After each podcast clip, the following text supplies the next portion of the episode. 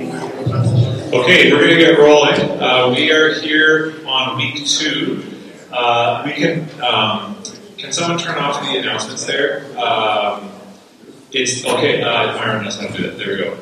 Um, we're here on week two of a class called uh, Connected Wisdom for a Wired Age, and we are in this class considering technology, media, the internet, human communication, and what wisdom principles from God's Word, uh, how those might direct us as we interact with, with this world. And um, it was very interesting that in our first week of the class uh, on technology, uh, Jordan got to use a fair bit of it because he recorded his uh, the class at home. He did a screencast. I don't know. I, I, think more people have listened to it than watched it. You watch it from last week. It's, it's pretty great because you got he recorded the screen and it was just a, his PowerPoint slides, but he will draw on it with the pen and, and, all that. It was it was pretty cool. But those of you who listened. Uh, what were some of the big ideas from, from the first class that, that, that Jordan introduced uh, last week in terms of, of technology and um, and and what what sort of the big story of the Bible, how that interacts with technology. Were some of the big ideas from last week? There's an amount of creativity that's makes technology beautiful. It's not just our phones, it's microphones, you know, glasses, clothes. Yeah. yeah. yeah, technology is. It, it, there's a lot. There's a lot, uh, and, an exercise that's great to do if you haven't done it yet is is to pick a spot in your house, look around, make a list of every piece of technology that you see, and you'll realize it's everywhere. Uh, everything around us right now that is not an open field either is or is a result of technology. And, uh, and, and so, where does technology flow from? Technology flows from the creation mandate that God gave to Adam and Eve, telling them to subdue the earth. And so, uh, as, as, as humans do that, as they take the things God has made and they cultivate them and they make new things out of them, uh, they're fulfilling the creation mandate. That's why we can't help but, uh, but, but produce technology because it, it, it's baked into us. So, is technology, uh, is technology good or bad? Again, thinking back to some of the things that, that Jordan talked about last week, which is on our website. If you haven't listened to it yet, you got to go back and listen to it. Is technology good or bad? Yes. the answer is to is it good or bad? Is, is, is the answer is yes. Uh, we see many examples in Scripture of technology being used for bad purposes, and we see many examples in Scripture of technology being used for good purposes. Bad purposes, the Tower of Babel, the cross, that was a tech, that was a form of technology used to kill someone. Was the cross. Think of the nails that had to be mined from, from iron and, and, forged and and and the, the, all the work that that, that, that, that took. Uh, think of the Tower of Babel, right? But also think about technology being used for good purposes, like Noah's Ark. That was technology. Think of the, the, the building technology used in the temple or the tabernacle. So uh, we can't say it's good or bad. Um, we can't say technology is everything. We can't say technology is nothing. Uh, and so here's, here's where a lot of this is going for is that, uh, so some of you here are, are, are too young to, to, remember this, but um, or to know about this. But back back in the 1970s, Hal Lindsey wrote the book, The Late Great Planet Earth, and and it got a whole lot of people excited about the fact that Jesus is coming back really soon, which is that's a good thing to be excited about. But it was paired with a certain way of interpreting the book of Revelation uh, you know, we're like, oh, the flying scorpions must be helicopters and, and, and that kind of thing. Um, pairing, tr- trying to interpret the Bible through the lens of the newspaper. And, and what, what that tended to come with was this great fear of technology because, oh, Russia's developing this new stuff. Well, that might be fulfilling this prophecy. And, oh, they're coming up with this barcode thing. Well, that might be the mark of the beast. And, and this sort of interpreting the Bible through the lens of the newspaper. And the effect was making a whole lot of people really scared about technology oh, they're they're cloning embryos now. We're good. We're, and this idea that we're breaking beyond the bounds that God has put on us, and we're and it's really scary, and it's the end of the world. And now, can technology be used for some very horrible things, like atomic bombs, that could theoretically bring the end of the world? Yes. But can that same technology be used for really great things, like providing energy to Ukraine when Russia cuts off their gas supply? Yeah, I mean that, that's part of why. Um, uh, I meant to say Romania there a second ago. That's where my sister is. A part of why Romania has, still has power after all the, the junk going on with Russia is because they've got nuclear power plants. So again, we, we don't want to be afraid of technology, but we don't want to uh, embrace it as our savior. Uh, one of the other last key ideas, just summing up, is, and I know I'm not hitting everything, you gotta go listen to it, but God is sovereign. Now, God is neither the author nor approver of sin, and yet He is sovereign over it. He allows it for wise and good reasons. And so, there is nothing we can do with technology outside of God's sovereign plan and sovereign will. Now, that doesn't mean that everything we do is good and that He approves of it, but He allows it as a part of His wise and sovereign plan. So, um, those are all important ways to, to be thinking about it. Now, today we're, we're each of each of these classes sort of builds one one to the next, and uh, today we're talking about media technology. So this is not all technology, but media technology is a very specific uh, form of technology. It's one of the forms of technology that, that we are surrounded by today. Media technology. And what I'm going to be talking today is, is the idea that media matters, and uh, that's the that's the talk for that's the that's the title for this talk for this class. Media matters. Um, much of what I say today is not original. Much of what I say today is me uh, relaying to you some stuff that I've learned and have found very helpful. A lot of it coming from a book written uh, over 20 years ago. Well, no, over almost 30 years. Okay, man, th- this is this is wrecking me. Uh, close to 40 years ago now, by Neil Postman, called "Amusing Ourselves to Death." Have any of you read that book, "Amusing Ourselves to Death" by Neil Postman? Okay, I, I didn't think so, um, and and I would really encourage you to read it. Um, but it just blows my mind, and you'll hear why as we start talking about it. I was just, uh, I, I, read the book when it was over 20 years, or just about 20 years old. It was written the year I was born. Um, and, and many of the ideas I'm going to be sharing today come straight from that book. So I'm just relaying stuff to you. But then at the end, we're going to then talk about some of the implications for, for discipleship. Here's the big idea uh, that, that Neil Postman starts off with in his book. And, and he, he, he gets this from another guy who's actually a Canadian thinker called Marshall McLuhan. The idea is that the medium is the message. Have any of you heard that phrase before? Sounds, sounds familiar, right? So what does that mean? When we say the medium is the message, what, what are we actually saying? What is a medium? When we say the medium, what is a medium? How the information is related to you. How information is related to you. So media and media are are, are quite related uh, related to each other. So if you think you've got person A uh, and person B, and he wants to get a message to him, what are the different ways he can get that get a message to him? So he's got message X. Let's say he's got message X. It's in his brain, and he wants to get message X into this guy's brain. What are some ways that he could do that? He could say it to him. He could use words. He could speak words. Let's put it this way. Uh, what are some other ways he could get information to him? He could write a letter. Okay, so written words. What are some other ways he could communicate a message to him? You're an interpreter. Okay, but, but that interpreter is going to be using probably one of these two forms, right? And gestures. He could use hand gestures. Okay, so sign, let's say sign language, which includes gestures. On the telephone? Okay, now that's going to be using written words, but that, that is now introducing another form of, of technology in there that's actually important.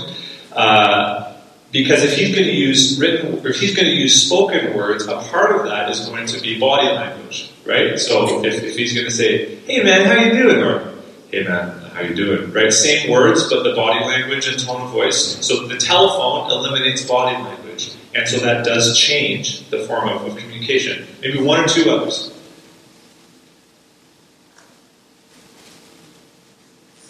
It's a messenger. Okay, uh, how about he could uh, draw pictures about it, like like like pictures with symbols that, that would communicate it. So uh, I hope that you have a good day. He could draw a picture of this guy having a really good day, and then pictures that would communicate that this is his desire. Okay, so he could use he could use pictures. He could make a video that could include some of these different forms. Uh, we could go on and on. These are notice. So here's here's what's important. These are in between this guy and this guy. They're in the middle. They are the medium. Okay, so that's where these words are connected. They're the medium or the media. Doug, is this on the video? The, the whiteboard here? If not, if, if you tap on it, um, we can see. If not, I can, I can move it over. So I uh, just want to make sure that my fine art gets preserved for all posterity. Uh, okay, this is the medium.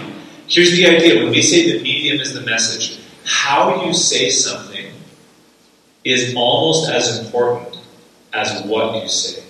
How you say something, the medium that you use, shapes the message in profound ways. This is something that most of us don't think about. This might be a brand new idea for you, and I hope I hope that today's class changes the way you look at the world. And, and again, not because I'm so smart, but because I've learned from some guys that, that are really helpful. But the idea is that, that, that how the, the medium that we use to communicate a message dramatically impacts that message. So Marshall McLuhan said the medium is the message. Um, uh, Neil Postman, who wrote uh, Amusing Ourselves to Death, he, he modified it slightly. He said the medium is the metaphor. Uh, I'm not going to take time to unpack that. If you want to know the difference there, you can read the book. But here are uh, some examples that he gives. Um, think of a culture, uh, and this so this idea of the medium being the message gets especially helpful when we think about communicating a message over a, over a distance. Think of a culture where their form of communicating messages over a distance is smoke signals. Okay, so smoke signals were used by by First Nations people in the state, specifically in hillier places. We'd go up on a hill, build a fire, use a blanket, and, and the smoke would communicate certain things. Okay? What type of message can you communicate with smoke signals? If that's your medium, if your medium is smoke signals, so let's add that to our list here. Okay? And this isn't funny, this is serious. So if your medium is smoke signals, what kind of a message can you communicate with smoke signals? A very simple type of message, like the buffalo are this way, or enemies this way. Okay? You cannot send a poem by smoke signals. You can't do philosophy with smoke signals. Okay? So you could you couldn't try to say, "Oh man, I've been reading uh, the works of Plato or Aristotle, and it's so good. I want to help my, my, my brothers over there understand Aristotle. Can you use smoke signals to communicate philosophy? I mean, the answer is obvious. Of, of course not. The medium can't contain that type of message. So if you were to choose to use the message or the medium of smoke signals, there are certain messages that you just can't communicate in that medium. So, does that, that kind of make sense? You, you, you, are with me. I want to make sure that, that, that, that, you're tracking. These are big ideas, but really important ideas. Um, here's something very interesting that, that Neil Postman talks about. My understanding is he was a secular Jew, but he said, I first started to think about these things reading the Ten Commandments. God said to Israel, Do not make images of me. Rather, What's the, what's the alternative? How did God communicate himself to his people? What was the medium that God used to communicate with his people? Words, not images. So think, think of how radical that was in that culture. They came from a culture where idols were everything. And actually, where even the, the, the alphabet of the Egyptian people was what? Do you remember? What are hieroglyphics? They're, they're little pictures. An incredibly visual culture. And those things communicated things. So think of when, when they made the golden calf of God, we think that's silly worshiping a cow. But no, what did a what did a golden calf communicate? In that culture, what did a calf, a cow that was going to grow up to be a, a strong livestock animal, what did that say? What did that communicate? If, if you're saying your God is like a golden calf, what, what, what are you saying about your God? Sorry? So there's a sense of fertility there. What, what, what, like, in that agricultural community, what was a cow the equivalent of for us today? Okay, so money, wealth. I'm thinking even practically, what did cows do in that agricultural society? They pulled plows. Okay, like it was like their tractors. Okay, they're big, strong equipment. Strong strength was a huge thing. Okay, a bull, like that's why in the Psalms it would say, "The great bulls of Bashan surrounded me." So I want strength. And so when they make a golden calf, it can can that communicate something true about God? Absolutely, that He's strong. He, that's why when Aaron makes the golden calf, he says, Behold your gods that led you out of Egypt. He's saying, God is strong. Okay? So, so get that. What can't a golden calf communicate about God? Well, not everything. We've just seen it can communicate something. It can communicate strength. It can communicate that he's at his people's service to help them, like a, like a, like a bull is going to help you. What can't a golden calf communicate about God? If you use the, the form of idols to teach truth about God, what can't you communicate? The fact that he's outside of creation. Sure, the fact that he's actually not a part of this creation. The fact that he's holy. The fact that he's eternal. The fact that he is above us. Right? You can't communicate those things with pictures, with a, with like you can't use pictures to show that to, to show holiness. You just, you just can't. And so that is why God said, no pictures, words. Word. This is the medium I'm going to use with you because the medium is the message, or, or, the, or the, medium shapes the message. That's maybe, maybe a better way of putting it. The medium shapes the message. Um, the, and so the Bible created a, a people that was word based. And it's very interesting as we look at the history of the world, wherever the Bible was cherished by a culture, it created societies that were word based. One of the things in Amusing Ourselves to Death that Neil Postman looks at is the 19th century, the 1800s, before the arrival of the age of images, the age of television. And he looked at how one of the big things that people would, would go to in those days were uh, were chautauquas, which were sort of like a secular family camp. It's kind of the idea. And they would go there for, for days at a time. And what they would what they would listen to was uh, political debates between guys who weren't even trying to go for the for the office of president. And so he looked at uh, Lincoln and Douglas, uh, Abraham Lincoln, back when it was just, I think, a fight for a Senate seat. They would debate each other for six hours at a time.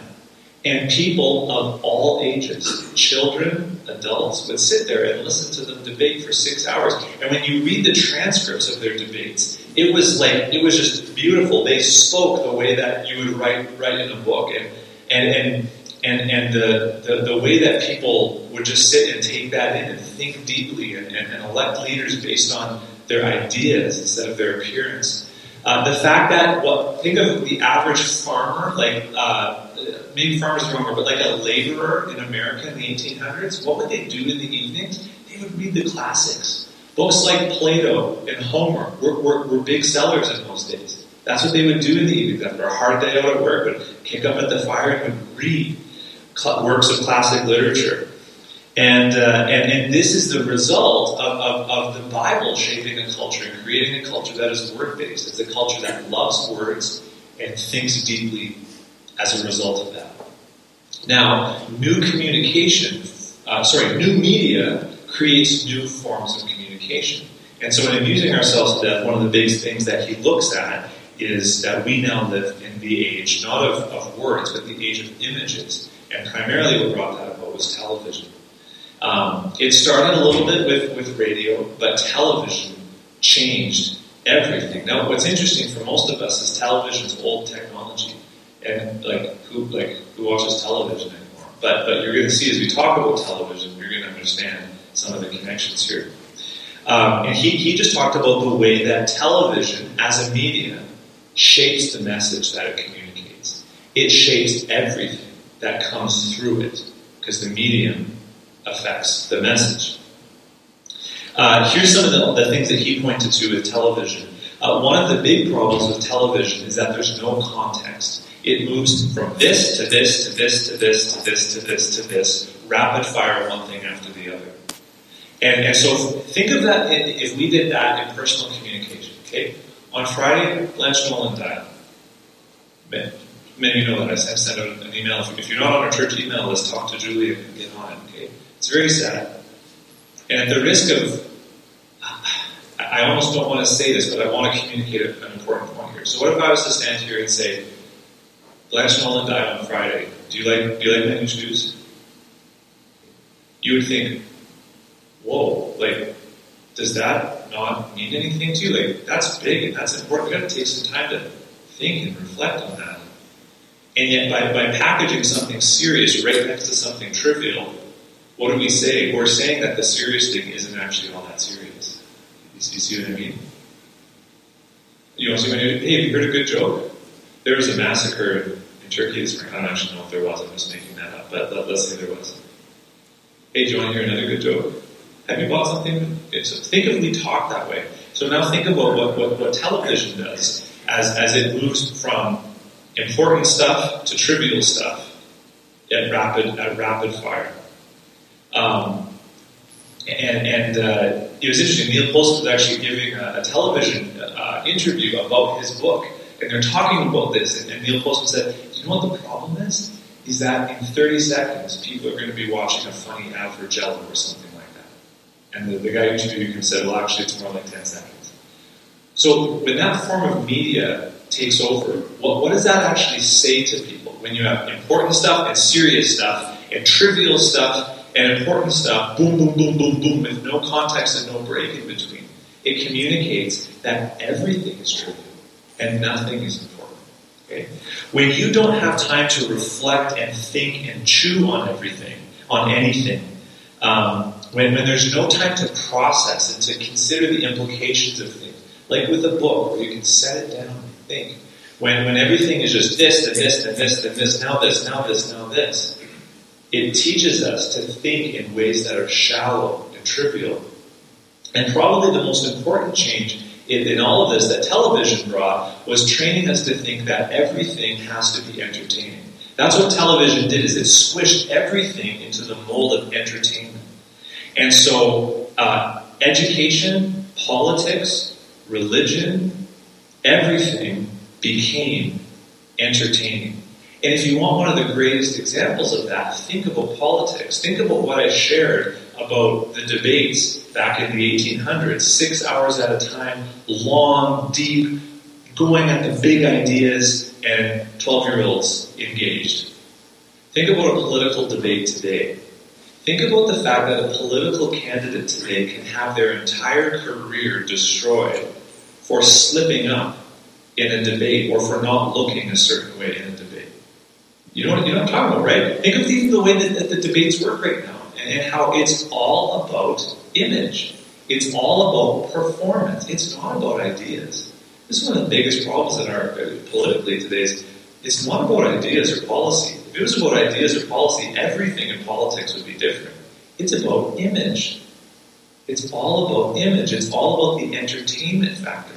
Because television transformed politics into a form of entertainment. Here's another idea here uh, that, that just sort of um, uh, connects into this idea of, of, uh, of new technologies creating new forms of communication or changing them. Think about the daily news. Okay? This happened over here. This happened over here. This happened over here. The daily news could not exist before the technology to communicate that. So think about it. Back before the telegraph, if there was a landslide in Turkey, when would you find out? And would your life be any different as a result? Now, right away, I also think, well, shouldn't we care about the landslide in Turkey? But that's, I'm not saying we shouldn't when we do know. But do, do you see the idea here is that the technology created a form of communication that we call the daily news that just couldn't exist. We, we didn't know about all those things And really, if you think about today, how, how much do many of those things actually change our life other than giving us things to talk about with other people? And, and the, the reality is, guys, is that, is, that the, is that news is a form of entertainment. That's what we need to understand. The news companies are entertainment companies. We're going to talk about that more in a couple of weeks. That's why certain things get broadcast on the news and certain things don't.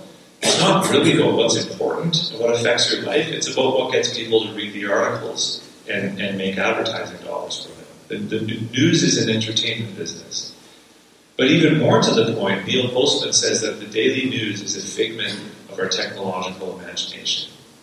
In other words, it's not actually anything, most of the time, it isn't actually anything that impacts us. But the technology has created has created this form of, of communication um, that has changed just what we expect uh, of ourselves in, in, some pretty substantial ways. We're going to come back and talk about the news in a couple of weeks in this class. Um, and so here's what's here's what's what's really significant about all of this is not only did television change how we communicate as a culture, it changed how we think as a culture. Because with a non-stop stream of fast-paced, flashy, entertaining information, boom, boom, boom, boom, boom, boom, boom, is it any wonder that people have a hard time thinking and concentrating? Is it any wonder that people have a hard time chewing on things and reflecting deeply on things? Is it any is it any wonder that that we find ourselves suffering for for lack of of people actually thinking things through carefully? Um, and and uh, it, it's it's interesting. Even like one of the art forms I really love is cinema. I, I really love a, a well-made movie. I think cinema is a media, an art form that can be used very well. It's very interesting to even study how cinema has changed from the 70s. So I'm, I'm pulling these, these numbers uh, from my memory, but they're, they're going to be a, a kind of incorrect. But I think if you were to go back to the 70s in a movie, the average shot, and by that I mean the average period of time that a camera focuses on something before he switches to another one, was something like 12 or 15 or 18 seconds. Okay? So if you go back and watch a movie, like I remember the first time I watched the first Rocky movie, and it's just amazing how slow it is. The camera looks, focuses on him, and just follows him as he walks down a road. You know, and yet today, you know, the average length of a shot in a movie. I think it's I think it's two seconds, might be three seconds. Boom, boom, boom, boom. It's the, visual media has slaughtered our attention span collectively as a culture and made us incredibly impatient on many, many, many levels. And the onslaught continues. So everything I've shared with you here was written by Neil Postman reflecting on the world in 1985. So think of what new forms of communication do. Think of the internet, where no longer do we need to sit and, and wait for the TV to show us something entertaining. We can go find what we want. Now we've got social media. Think of, think of how, if the daily news is a figment of our technological imagination, how much more social media?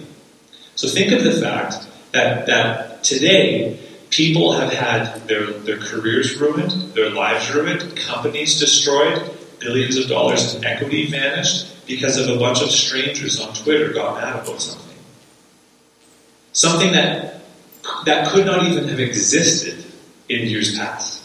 And yet now it has such an outsized effect on, on us. Think about how many of us are think that social media is important, that what's going on and what this person thinks about that and that is really important when in, in years past we wouldn't have had the ability to even know about that and would our lives really have looked any different?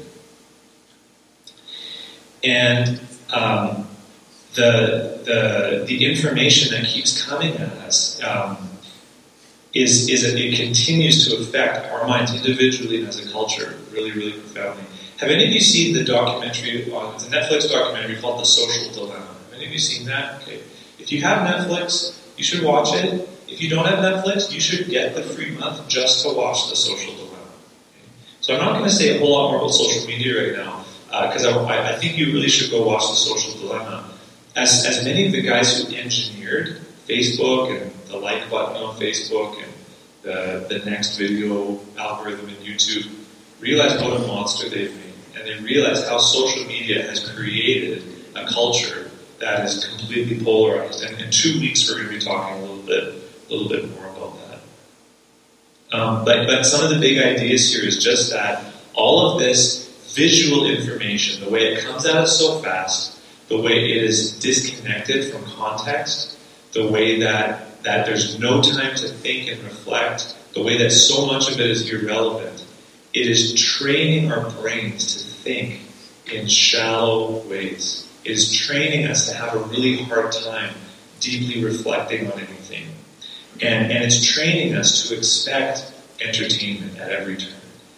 If we're not amused, we'll move on to something else that is. That, that, that is some of what this is doing to us as a culture. Now, there's a lot more that, that we could say here, but what I want to what I want to turn my attention to for the last little bit of this class here, um, and I'm hoping we have some time for some questions. I want to think about Christian discipleship in the age of images. Um, here's because here's what, what where, where, where all of this gets really important to me is that when we turn to Scripture, we see that God has not just given us a message and then let us do what we want.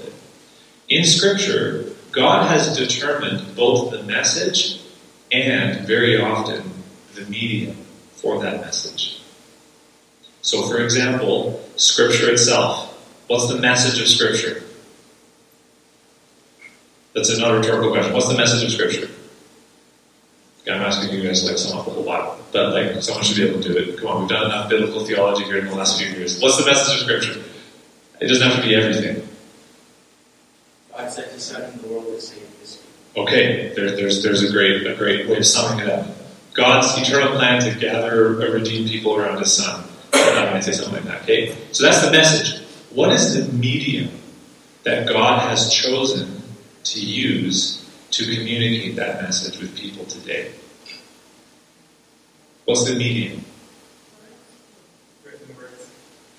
Written words as one, and spoken words. So if you if you think of uh, turn turn to uh, turn to uh, 1 Corinthians five. Sorry, 1 Corinthians four.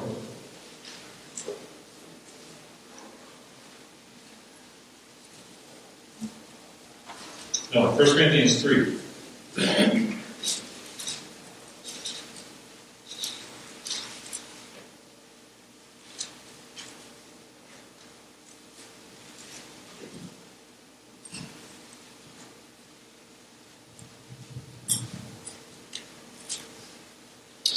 Uh, 1 Corinthians 3.12. Guys, we could go anywhere for this kind of stuff. I think 1 Corinthians 3.12. Now we have received not the Spirit of the world, but the Spirit who is from God, that we might understand the things freely given us by God. And we impart this in words. Now, I hope that jumps out at you after the things we've talked about for the last few minutes. Because when we see that here, we impart this in words. What we should notice is that's the medium. That's the media, or we, we could say. That's the medium God has chosen to communicate His truth. In words, not taught by human wisdom, but taught by the Spirit, interpreting spiritual truths to those who are spiritual. Even go back to uh, verse 18 of chapter 1. For the word of the cross. Some of you have, a, have a, an NIV or something else that says message. The, the, the original language is word is, is word the word of the cross is folly to those who are perishing. Um, uh, where are we here? Um,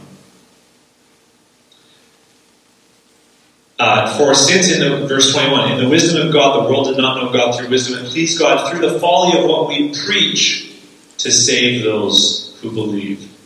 What does God use to save those who believe? What we preach. So that we've got message is the gospel, and what's the medium there? Preaching, spoken words. These things are not up for grabs. God has given us not just a message, but a medium with which to communicate that message. And so we don't have the option of, of saying, ah, let's switch up the medium a little bit. How about instead of having a sermon this morning, we'll play a video? And, and, I don't mean a video of someone preaching, although even that does change things. I know because of my health and COVID, we've had to use that a little bit. I think a video of someone preaching is, is better than, than nothing. But what I'm talking about is, let's say, like, uh, I don't know, back before Rob Bell was a heretic, you know, people would use like the Nooma videos, okay? Um, what changes when we play an entertaining, cool video instead of someone preaching? Everything changes. Okay? What happens where instead of someone preaching, we have a couple of guys on stools having a conversation? Everything changes. Think about the medium as the message. What is going on in the act of preaching? What you have, and this people criticize this over recent years, because in preaching, you've got one guy talking and a whole bunch of people listening. People will often bring that up like that's a problem. And I go, no, exactly. Because the gospel and the message of the word is a declaration from the living God who is king to his people who receive his word like, like obedient subjects. And the preacher is the herald, the, the kerux is, is, is the word in the, in, in the Greek New Testament, the herald of the living God who comes and says, Hear ye, hear ye. The king has, is coming, and the king has proclaimed this message, and you sit and listen. No, you listen with faith and with activity, but preaching is not a conversation. And that's on purpose, because it's the word of the living God being declared with authority to the people of God. Do you see how the medium is the message? And so, even if everything that I was going to say in my sermon this morning got said in a cool, slick video, something different would be said. Even if the message was the same, the message actually wouldn't be the same when you change the medium. So think again of, of the Bible, how God has given us His Word to, to listen to. So I think using Bible apps where you listen to is actually great because that's one of the ways that would have happened for you. Someone from the front read and we listen. Or as we read it, we receive God's Word and we have time to think about it and ponder it and memorize it and think about the words which engage our brain in an abstract way. If we swap that out for pictures and images, we, we actually lose an awful lot. Um, think about the personal ministry of the Word, us speaking the Word of God to each other. And, and, and how that, how again that, that communicates the, the, something important about the way in which we know God. So let, let's talk here very specifically about one of the areas where I think uh, I think we're doing great here at EBC, but I think we need to think, I think this is a bit of a blind spot for our culture uh, in the church, is children's ministries. Sesame Street conditioned an entire generation to believe that education of children should be fun and entertaining and easy. That, that's, a, that's a radical idea. For, for centuries, people understood that the education of children was hard and demanding and important. But now you have funny puppets singing songs, and, and oh, it's working because they're memorizing facts, but what are they learning about learning? See what I'm saying? When we package it in a medium that is cutesy and entertaining, what are we actually saying? Now, what happens when we take the truths of Scripture and package them in a medium that is fun and cutesy and entertaining. What are we actually saying about what we're saying if the medium shapes the message? So, um, I, some, I may step on some toes here, and I'm okay with that because I want to prompt you to think. We recently redid our library, and I yanked out the whole What's in the Bible series library. What's in the Bible was created by Phil Vischer, the same guy behind Veggie Tales. The content is a lot better. He got some things right. He realized with Veggie Tales we were teaching kids moral lessons without the gospel. And so in What's in the Bible, he actually does a really good job of communicating the big story of Scripture. I mean, I think he misses some important points, um, at, but, but he does a really good job communicating the big story of Scripture and how the gospel informs our behavior. Doing it with cute puppets that are constantly talking in silly voices and interrupting each other and moving from one flashy thing to another flashy thing to another flashy thing to another flashy thing. What is that saying about what it's saying? Not, not a rhetorical question. When we take the eternal truths of Scripture and package them in something cute, fun, distractingly entertaining. What are we saying about what we're saying?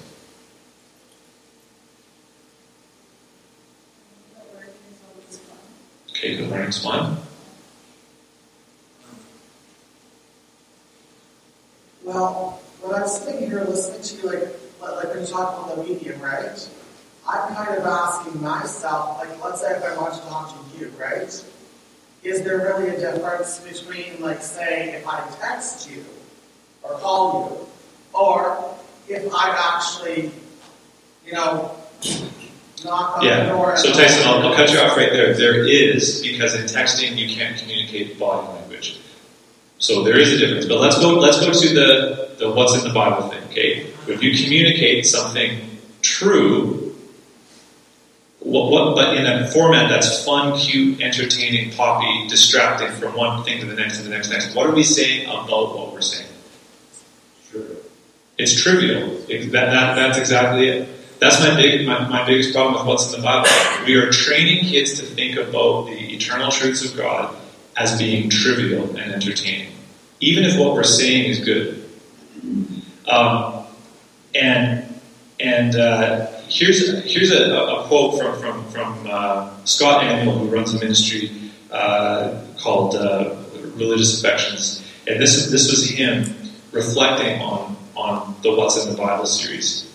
And, and I think this sums up well what I want to say. It says, Do we realize exactly how our children are influenced and what is influencing them? It is my fear that most Christian parents do not recognize that before a child can even comprehend facts, his affections and imagination are already being shaped. Do we realize that a child's heart is shaped far before he or she has the capacity to comprehend truth? In other words, far before a child can comprehend, okay, I'm going to skip over that part here. Um, he's just basically, before they can actually understand God and His Word, we're teaching them about those bigger ideas of holiness and, and seriousness and love and wonder. Um, what happens with most parents, though, who see only the need to teach their child's head, is that in order to teach such truths, they are willing to use almost any, almost whatever means necessary to do so. So they use puppets to teach Bible stories, never realizing that their children are learning to view biblical truth as something light and trivial. Or they use cartoons to teach moral lessons, never realizing that their children are learning to view morality as something silly or adventurous. The problem is seen most acutely with children's music. Christian parents, educators, and publishers have the noble goal of teaching their children about God and His Word and to obey Him rightly, but they set such truths to irreverent, trivial, or even downright banal music, forgetting that far before their children learn these truths, they must learn how to express themselves rightly toward these truths. I do not question the noble motives of these people for an instant, but I do question their understanding of how children are taught to worship. Children learn to worship God primarily through participating in rightly ordered worship. Children learn to love God by first learning how to love. Children learn to reverence God by first learning how to reverence. Children learn to fear God by first learning how to fear. And children learn the need to submit to the authority of Scripture by learning how we should view God's holy word. So, guys, I'm, I'm, we're going to be done here, and I'm sorry that I didn't leave a lot of time for discussion here today, and I'm hoping that changes in the weeks ahead. I'd love to talk to you about this later uh, if you want to follow up with me. If you're, I wonder if you might be having a hard time with some of this. Some of this might be new ideas. Oh, just just consider this for a moment. How many decades have, let's say specifically with children's ministry, how many decades have we been using the quote unquote Sesame Street model of light, trivial, fun, entertaining ways of communicating biblical truth? Okay, question one. Question two What is the state of the Church of North America? How many of our churches are filled with pastors and people who tremble at the Word of God and submit their entire lives to the authority of God's Word? Compared to how many Christians act like the church is there to serve them and should be fun, it should be trivial, it should be entertaining, and bounce from one church to the next to the next if the music is better here or the preacher makes them laugh a little bit more over here, who care way more about style than substance.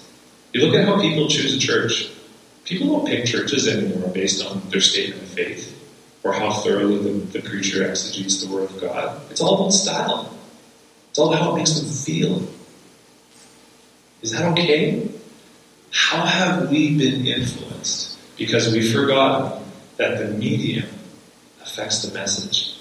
And what I want to encourage, what, I, what I'm hoping to do for you today is helping you think about media technology and helping you understand that, that, that God has given us a message and a medium, words.